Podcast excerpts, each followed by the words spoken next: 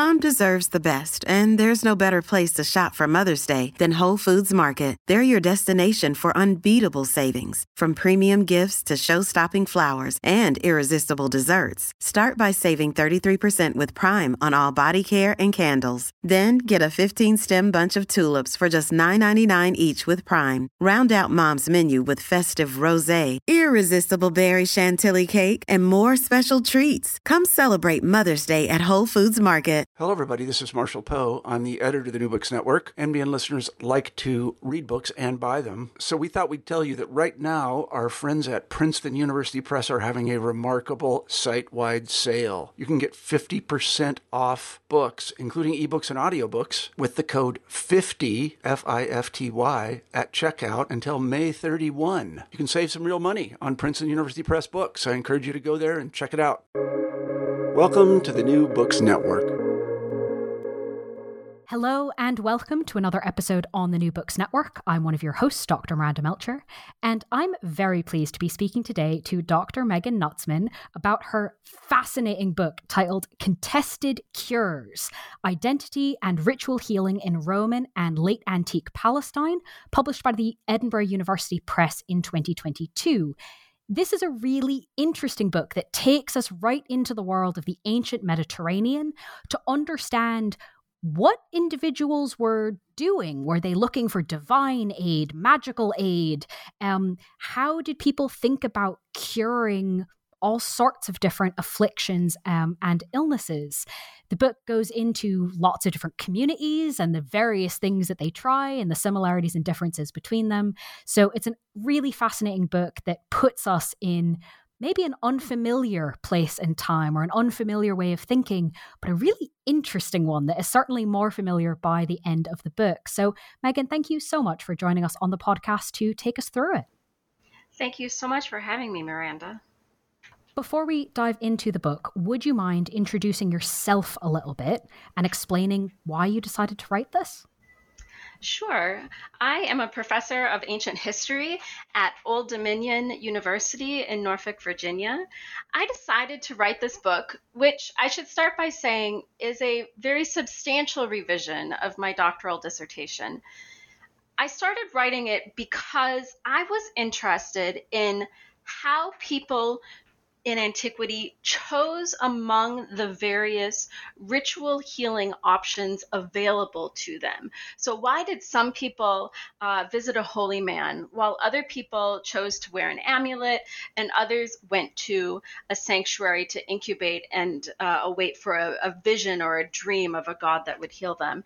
And nobody seemed to be answering this question. So, people who worked on local healing cults were doing something entirely different than people who worked on amulets or what we call magic.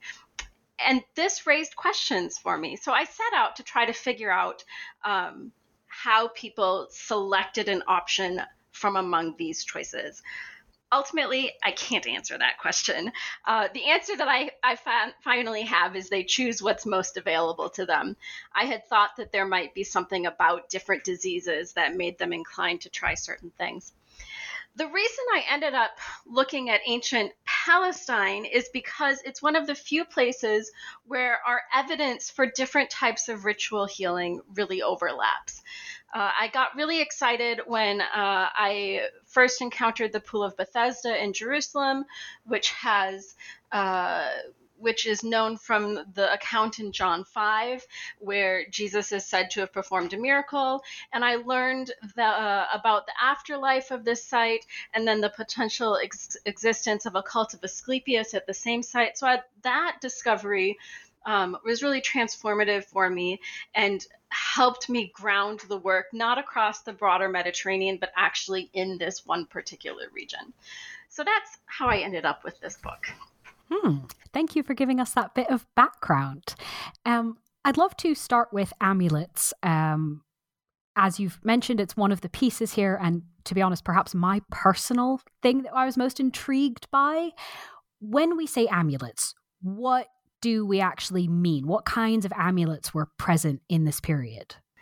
That's a great question. And it's not surprising that you're really drawn to the amulets. They're these tangible things um, that it's pretty easy for us today to relate to. In antiquity, there were all sorts of amulets. Uh, let me start with the very basic dis- di- division between inscribed amulets and uninscribed amulets. My book focuses on the inscribed amulets, largely because we don't have access, for the most part, to those uninscribed amulets.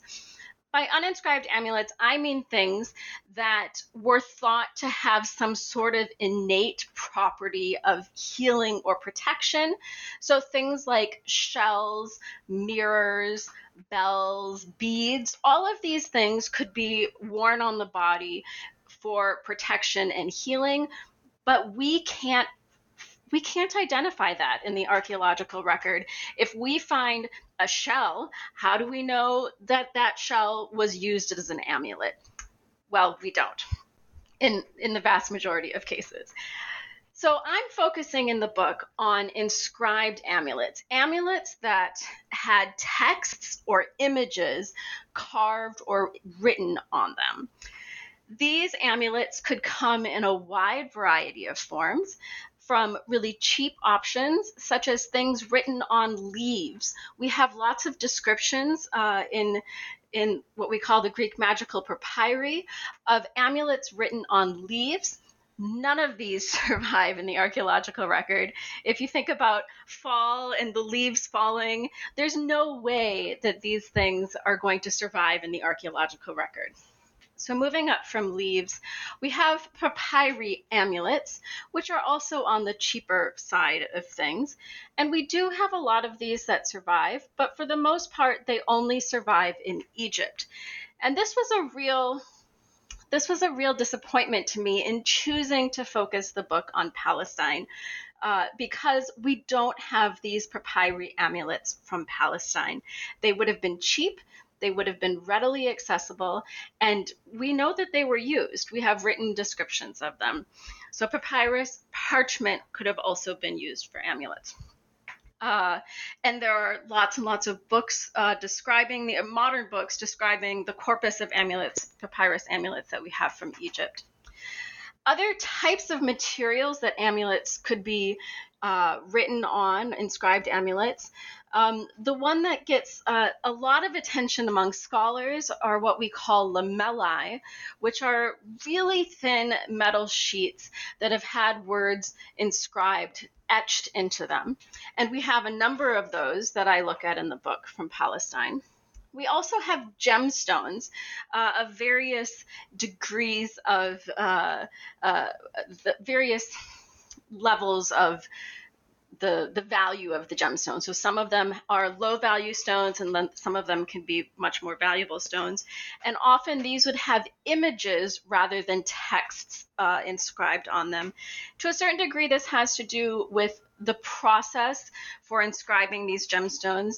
It was not very convenient, very easy to inscribe letters onto the gemstones. They were much more uh, you they were much more easily used to have images drawn on them. And then finally, we have jewelry amulets. So pendants, bracelets, and rings that have inscriptions and images drawn on them.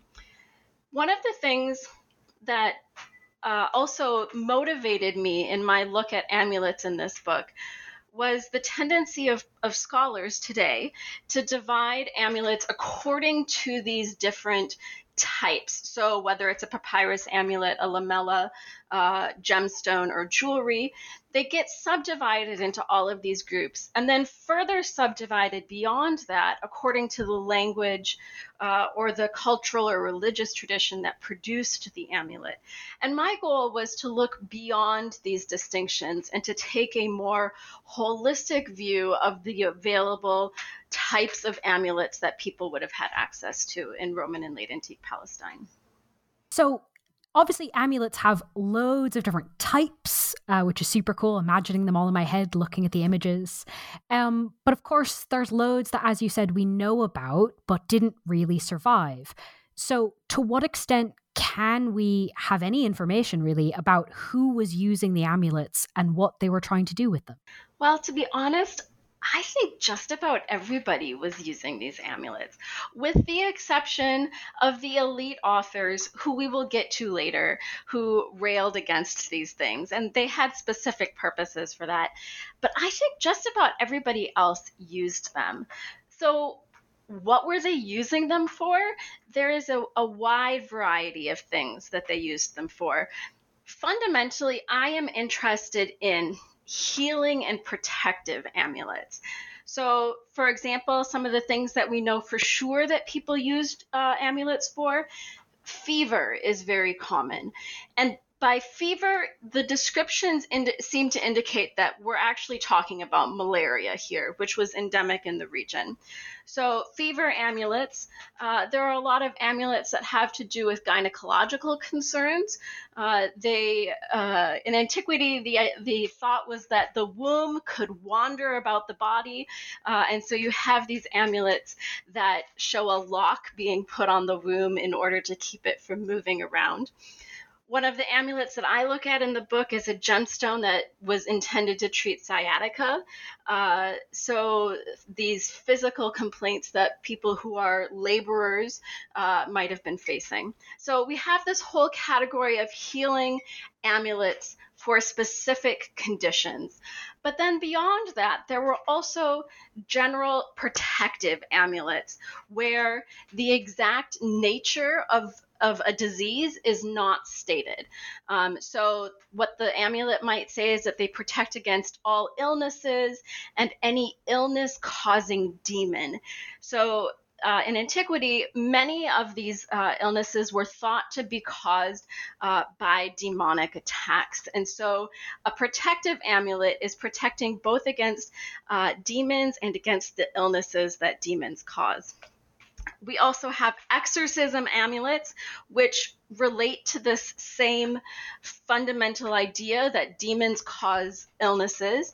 So, an exorcism amulet is trying to expel a demon from a person's body and with it expel the disease. Some people like to distinguish between amulets that are properly healing amulets uh, and those that are protective. And I'm not sure that that's necessarily helpful. So, whether or not the person is actively suffering from a disease or whether they are anticipating uh, a potential disease, I lump them all into the same kind of category. So I don't tend to differentiate between healing and protection and exorcism. Other types of amulets that I don't get into so much in this book um, are non healing amulets. So, for example, we have amulets that are intended to bring success to the person who wears them.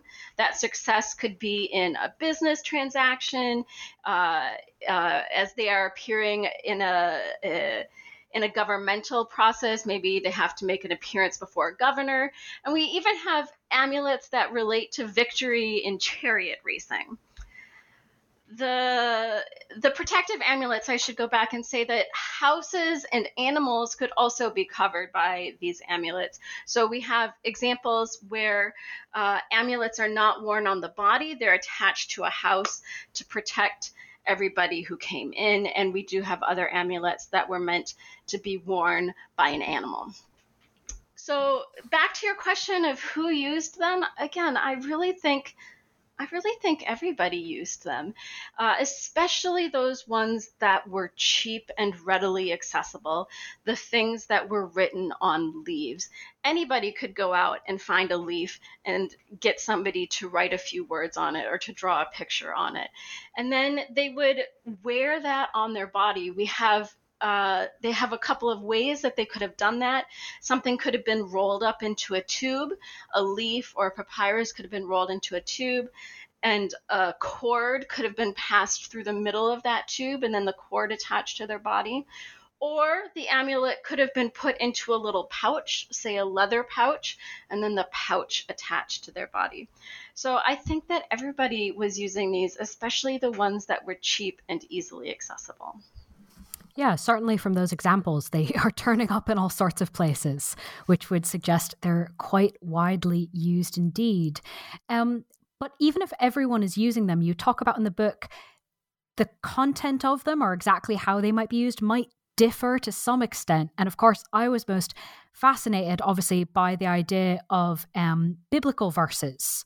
Um, some things seem quite universal to being human, and some things do seem to be a bit different depending on one's religious beliefs. How did different language communities use biblical verses specifically on amulets? That is a great question. And it's something that I didn't set out to answer as I was envisioning the book, but something that became interesting to me as I was writing the book. So, as I said a couple minutes ago, oftentimes when scholars study these amulets, they divide them according to the material on which they were written. So, papyrus amulets are separated from lamella and uh, or lamellae and jewelry, and amulets in different languages are studied separately. And since I was trying to overcome that, um, I looked. I started looking at the Samaritan amulets from Palestine and bringing them into conversation with the Jewish amulets and with the Christian amulets. And in doing that, I discovered that the Samaritan amulets tend to use different biblical passages than the Jewish amulets, and they use them. And the way that they use them is different too. So the Samaritan amulets largely fall into two categories.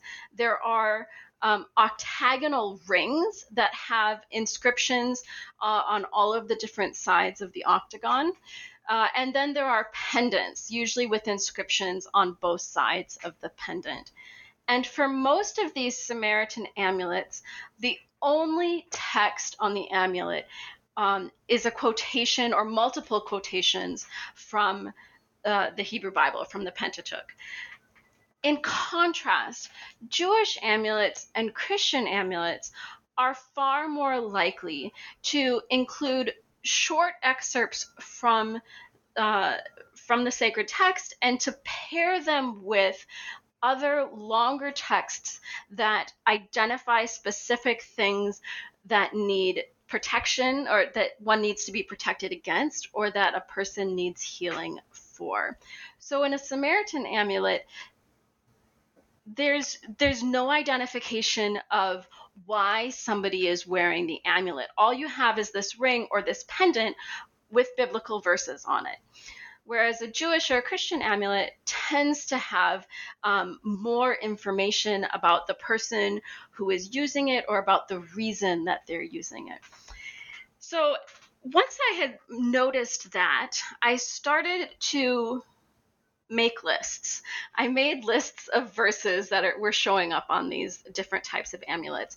And I noticed that um, the selections from the Hebrew Bible that were being used on Samaritan amulets and on Jewish amulets were different. Now, part of that is because um, the Samaritans only accepted the Pentateuch, the first five books of the Hebrew Bible, and Jewish amulets included uh, quotations from passages beyond the Pentateuch. Uh, but even among verses from those first five books, there there's a difference. The the Jewish amulets tended to avoid uh, the passages that were so common among the Samaritan amulets, and and really and truly among the Samaritan amulets, there's a very small corpus of what verses show up on these amulets. So um, so Jewish amulets tended to avoid them. Uh, and the other thing that I started to think about also was to bring this into conversation with another way um, that in antiquity Jews started to wear biblical texts on their body, and that is the tefillin, uh, this ritual that developed uh, in the early rabbinic period, or so actually the, the origins are somewhat before the, the early rabbinic period, but it's um, finalized in the early rabbinic period, uh, in which other passages from the Hebrew Bible are inscribed on their body, uh, and it's understood as being in fulfillment of the biblical command in Deuteronomy 6. And those verses that show up on tefillin are also avoided for the most part in Jewish amulets. And I find that really interesting, especially because one of the points that I try to make throughout the book is that that the development of these things is largely from the ground up rather than from the top down. People will do whatever they think will bring them healing. And any sort of an effort to impose rules on that from above is often unsuccessful. But here, in the way that these verses are being used, here we do seem to have some tendencies. Um, and I, am not, to be honest, quite sure what to make of that. Why are these tendencies to avoid certain verses uh, or to select from certain verses so strong among the amulets when? In many other ways, healing practices are widely divergent and people turn to whatever options they think will work for them. Ultimately, this is a question I'm still thinking about.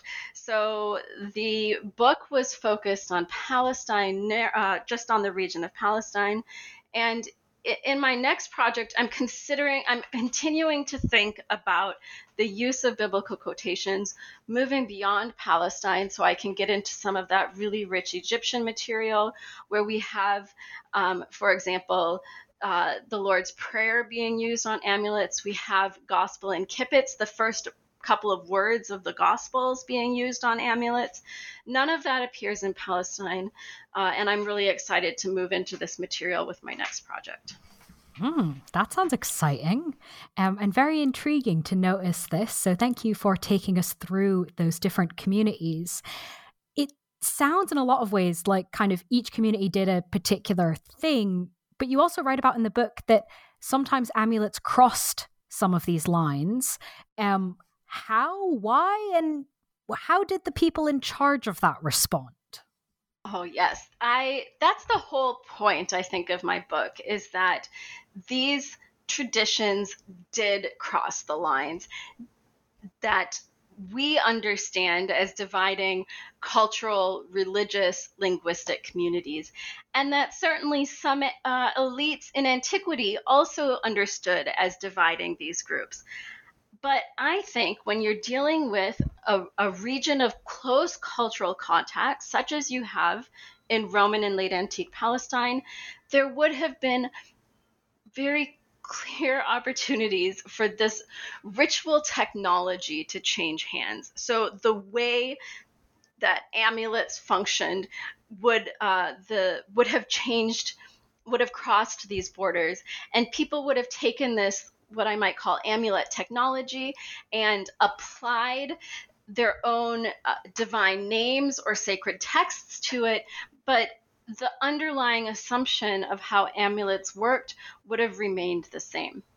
So I start and end the book with this imaginative vignette about a woman uh, with a son who has malaria, uh, and she is desperate to find a cure because she doesn't understand malaria, of course. Um, all she knows is that her son keeps getting sick. Uh, and I should start out here by pointing out that this is this is imaginative. I am trying to get us access to how these traditions did cross these these lines that divided communities. And we don't we don't have any narrative of that. So I'm imagining what what might have happened. So I picture her at a market or at a well, places that, um, especially in a city such as Caesarea, uh, where you would have had lots of different religious groups inhabiting the city. Um, where you would have encountered um, people who didn't come from your own community. So I have this woman at a well or a market and uh, she's talking to people, some of whom she knows and some of whom she doesn't know. And you can imagine um, the sympathy and advice that this woman would have gotten. She's exhausted from trying to help her son. She feels like she's at her wits' end. Um, and some people have said, Oh, have you tried this? I heard this worked for so and so. I heard um, maybe this prayer, you could say this prayer over your son. And that woman, in her desperation to do something to make, to help her son survive, would have been willing to try just about anything. And that's, I think, how we should understand um, how these these traditions, these ritual healing techniques and technologies transfer transferred across the lines that modern scholars see as dividing these communities. This is a human thing.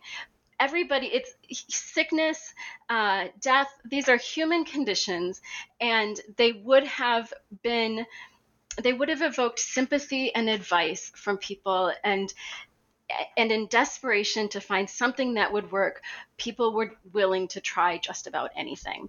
So I think that's how this happened. It was out of desperation. Um, and we're never going to have access to that. We're going to see the end results. We're going to see the amulets that look similar but with different uh, with different divine names or different sacred texts on them. But we're not going to know how that happened other than these sorts of imaginative scenarios. And in a lot of ways, that makes a ton of sense, right? It's very, as you said, human to understand kind of, look, I'm going to try whatever works. Did religious elites at the time also sort of think on that human level, or did they try and crack down? No, they did not think on that human level. So, if you think about somebody such as John Chrysostom, um, who rails against the use of amulets in particular, and also um, against anything that he thinks is Jewish, uh, he and people like him want there to be clear cut lines. Uh, if you do this, you are not a Christian. If you do this, you are a Christian. So, for example, we have authors who say nobody who is a Christian would ever use an amulet. And I mean, that's a proscriptive statement. That's this author saying, this elite author um, saying, well, if I see you using an amulet, then you are by definition not a Christian or not my kind of Christian. But in reality, our our evidence from amulets clearly shows us that there are amulets that that are, are apparently Christian. So, um, my favorite example from the book in response to people like Chrysostom who say no amulet is ever permitted for a Christian um, are these rings that have just the simple phrase, um, Christ or Lord, help so and so. And the name of the person who wore the ring is put right there. If that phrase had been said aloud as a prayer, Chrysostom would have had absolutely no problem with it but somehow the inscribing it, uh, the inscription of it on an amulet, on a ring, and then wearing it changes it for Chrysostom in a way that I don't think changed it for whoever wore the ring. I think whoever wore the ring saw this this prayer on the ring as a natural extension of the prayer that they probably said over and over again Lord, help me. And uh, so this, for the person wearing it, was a thoroughly Christian item. Yet for Chrysostom, it's not. Um, so we have a real dichotomy here between what the elites do and or what the elites say and what everybody else does. And I think part of it is that um, the elites know that nobody's listening to them, at least on this. Um, and so their rhetoric gets stepped up in reflection of the fact that they aren't making any headway on getting people to do what they want them to do. Right. If people were agreeing with them, they wouldn't have to say it, right? So the fact that they are shouting about it tells us just how little they're being listened to. Exactly. Yeah, that makes a lot of sense. Um, I'd love to move away from amulets, despite how fascinating they are, and ask you about some other aspects of cures you discuss in the book, um, particularly healing rituals in particular places like sacred springs. Given what we've already talked about, in that some communities kind of we can see distinctive practices within certain communities, but we also see a whole bunch of overlapping between them how can we understand healing rituals and sacred springs? Is this more kind of each community did it its own way, or sort of everyone did roughly the same thing? What do we see when we look here? That's that's a great question. So now we're moving sort of past the amulet part and into the rest of the book. So as I was looking at sites associated with healing, um, I so my background was coming at this from the, the cult of Asclepius, and it turns out that this preeminent Greek healing god is quite present in Palestine, but that his sites in Palestine tend to be associated with water. So we seem to we see him show up at places like Hammat Gader, which is a hot spring, a thermal mineral spring uh, in the southern Golan. The other thing um, that I noticed about the sites that we see uh, in Palestine, even beyond the connection to Asclepius, is that there are two basic modes that I identified for how the same site could be used by different groups of people. You have a coexistence mode where I think that people of diverse religious and cultural traditions were using a site at the same time. And then you have other sites where you don't have that coexistence, but you seem to have continuity of cult. So uh, as the political and uh, religious hegemony over a site changes, um, the healing association with the site remains, uh, but we have different cultural and religious groups taking over and applying their forms of healing to these sites. So Hammat Gader is, I think, the best example of a coexistence of cult uh, site. So I think Jews Christians and uh, and what we call what modern people tend to call pagans, although scholars don't like this room this word. Uh, what the followers of traditional gods uh, visited Hammat Gader alongside Jews and Christians. So traditionally, in the cult of Asclepius, uh, people who were sick would go into the sanctuary and they would sleep in the sanctuary and they would await for a, uh, await a vision or a dream of Asclepius who would heal them in their dream. And then they would wake up and they would be healed in real life too. And at Hammat Gader and I think Hamat Tiberias and a number of other thermal mineral springs that dotted the area of ancient Palestine, I think that this incubation, this awaiting a dream or vision, takes place um, in the water. And we have a great description of this, a sixth century description of this at Hammat Gader. And I don't think that that sixth century description is new at that point. I think there had been this um, this tradition of incubation there for a long time. So the obvious question when I talk about coexistence of cults at the same spot. How are Jews, Christians, and the followers of, of Asclepius all using this site at the same time? And I have two answers for that. One, um, I think that all of the preparation for the incubation took place outside of the baths. Um, so the the prayers, the purifications, the sacrifices uh, for Christians, perhaps receiving the Eucharist, all of this would have happened outside of the bath complex. And then when people went into the bath to await their vision, it was a private moment. It was a personal experience between themselves and whichever divine healer they expected to see. So I make the argument in the book um, that Jews likely expected to see uh, the prophet Elijah in their dreams. Uh, Christians could have expected uh, Elijah, they could have expected a saint, they could have expected Jesus. Uh, and I think others would have expected Asclepius to appear to them. But that that epiphany, that individual moment with with uh, the God, wasn't wasn't communal. Um, it was personal. It was private. It was individual. And I think that's true at Hammat Gader, just as it is at say Epidaurus in Greece, the the the big site of the big cult of Asclepius in, in Greece. So that's one thing. The other thing is a, a hot spring such as Hammat Gader has lots of different areas to it.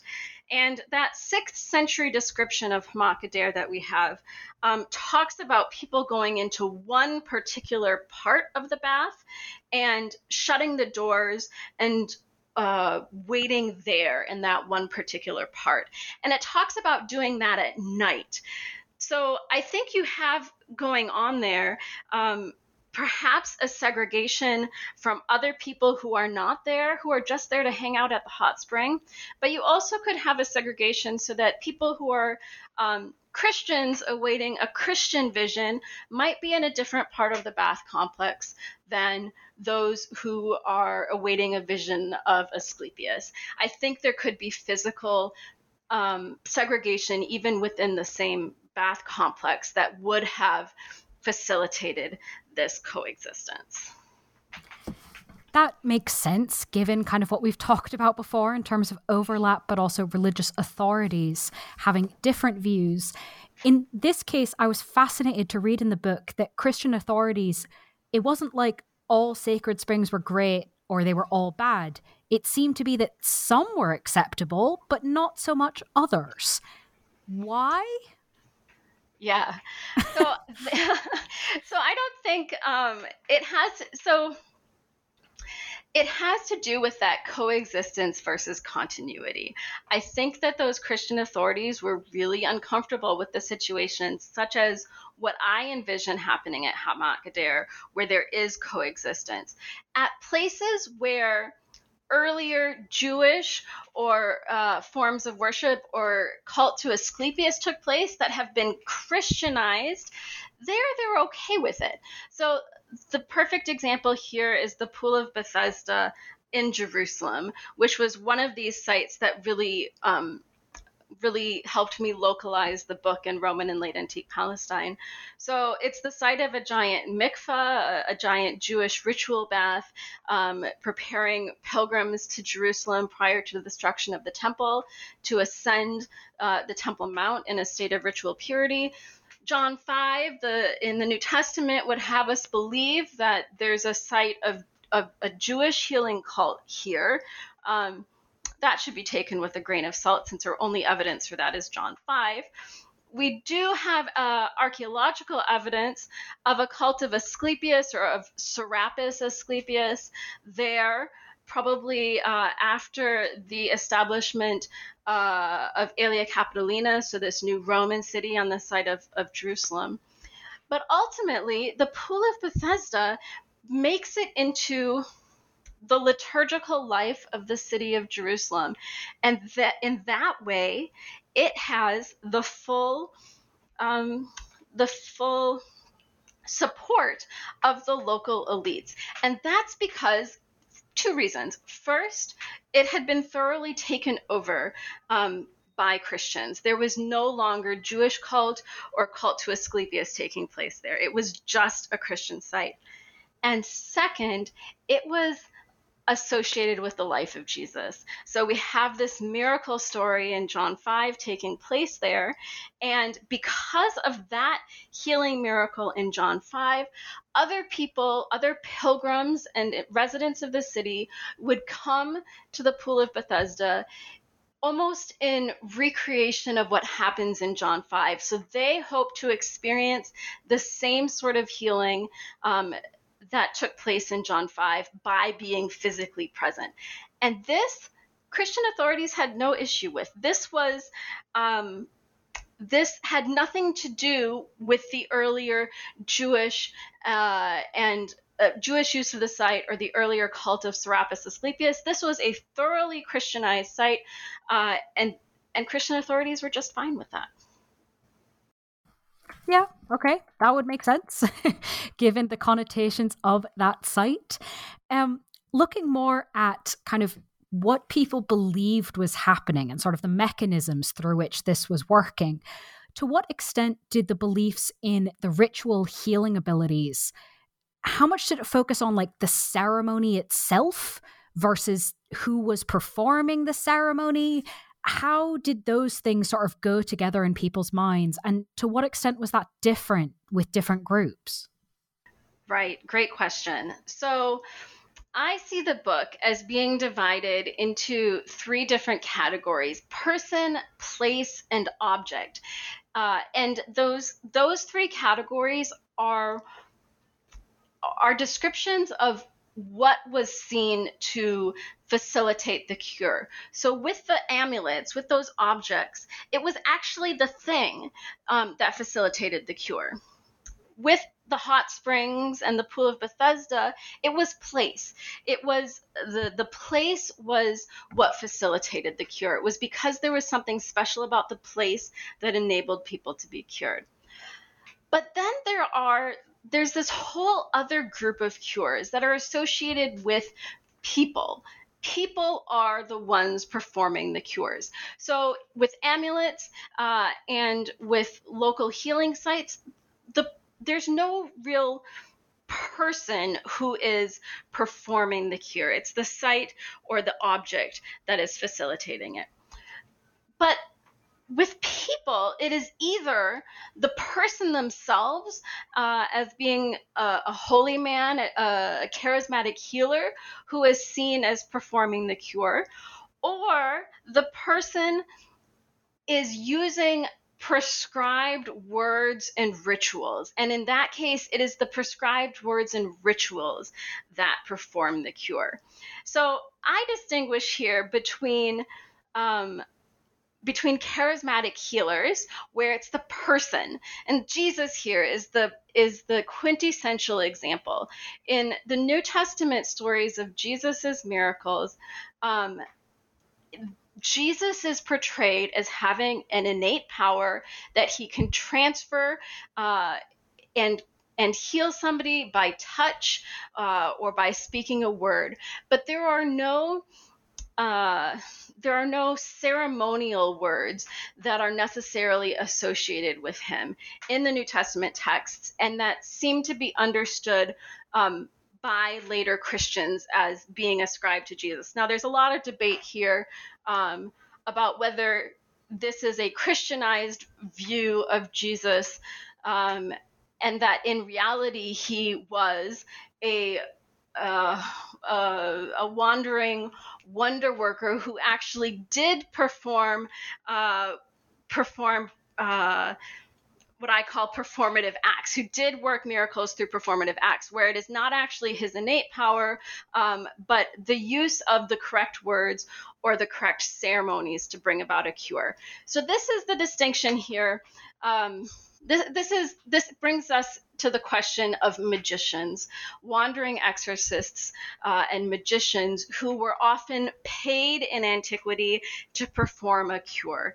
So there's debate over uh, whether Jesus actually fit into that model, but certainly among um, his among Christians, he was per- portrayed as doing something different, as being a charismatic wonder worker. Um, but those people who who did use prescribed words and actions, uh, these tend to get grouped into the category of magic.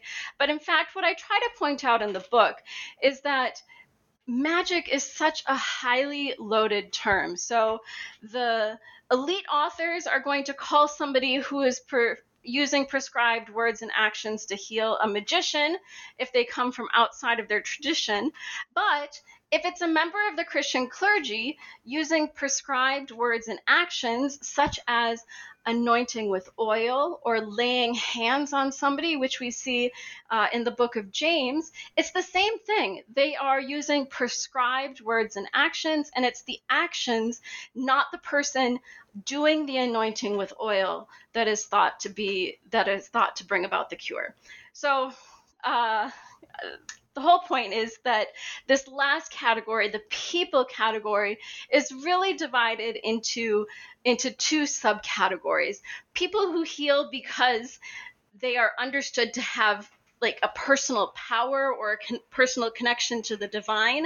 And we see this in Jesus, we see this uh, in Jewish wonder workers, and we even have a couple of examples among uh, traditional, the followers of traditional Greek and Roman gods and those who heal by uh, by performing ceremonies, uh, both liturgical ceremonies as well as the freelance ceremonies that get labeled magic.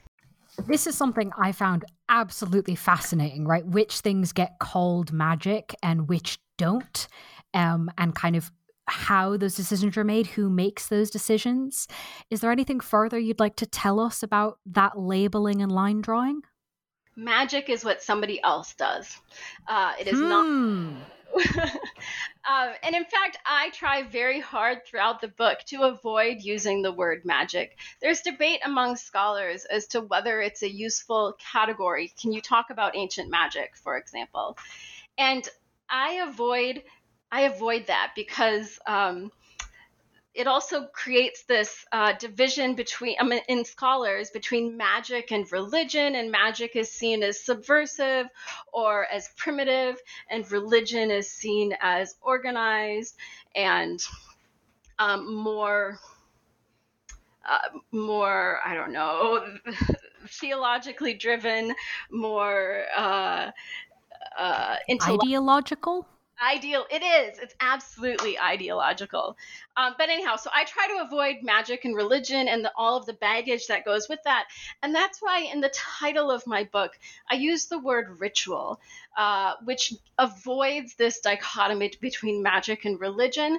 And therefore the only time that i really engage with this category of magic is when i'm looking at what the elite authors did in antiquity. I really want to limit magic to this discussion of how rabbinic authorities, early Christian authorities used the word to label the rituals that people outside their group were performing. And they did it for an ideological reason to try to control um, their co religionists. And as I say throughout the book, I think it didn't work. The fact that they were doing all of these things anyhow shows that it didn't work. Yep, we've definitely mentioned that already. Um, and kind of the idea of their preferences not really winning out. I guess we've almost skipped to the answer. I wonder if I can ask you sort of directly why did they care so much about regulating these healing practices? Oh, I think part of it is that they were trying to establish themselves as the as the real interpreters of their own tradition. So, if we look at rabbinic authorities, for example, there's a lot of debate um, about the degree to which the ancient rabbis actually reflected common Jewish practice. And there seems to have been an effort among the rabbis to extend their influence beyond their narrow intellectual circle. And I think that's part of what's going on here. So it's not just um, it's not just about defining Jews versus Christians, but it's also about prioritizing different versions, uh, different groups within Judaism and Christianity. So a lot of this on the Christian side has to do with the various um, theological disputes, Christological disputes that arise um, with the councils, uh, and especially uh, over the Council of Chalcedon, and you have all of you have these different rival groups, and different forms of healing. So, a charismatic healer, for example, can be seen as a way to confirm that your version uh, of Christianity, either pro Chalcedon or anti Chalcedon, is is the true version of Christianity. So it's used as a way to entrench and solidify people's people's social, political, um, communal positions in relation to others that had competing positions. And yet, for all their protestations, the idea of my son is sick and I need to try something, um, yes. unsurprisingly, at least to me, wins out. Before I let you go, would you mind? You mentioned earlier in our conversation a little bit of what you might be working on next. Um, do you want to tell us a bit about what you're going to do now that this book is done? Yeah, so I'm still back on this question of um, reception of biblical texts and how we see that showing up in amulets. So I was really um, sad that I couldn't include the rich Egyptian material. And so I'm trying to build a database uh, that that tracks uh, the use of biblical quotations across different languages, different um, amulet media. So, whether it's jewelry or papyrus or uh, a lamella, I'm trying to track all of that down I, I found that I like making lists and then comparing what all of these lists tell me. So at the moment, I'm in the data gathering stage, hopefully to be able to make an argument that moves beyond Palestine and, in particular, really gets at the use of the Christian use of biblical material on their amulets. So that's what I'm working on right now. Well, that sounds intriguing. So, best of luck with that project. Thank you. While you're off working on it, of course, listeners can read the book we've been discussing, titled Contested Cures Identity and Ritual Healing in Roman and Late Antique Palestine, published by Edinburgh University Press. Megan, thank you so much for being with us on the podcast. Thank you so much for having me.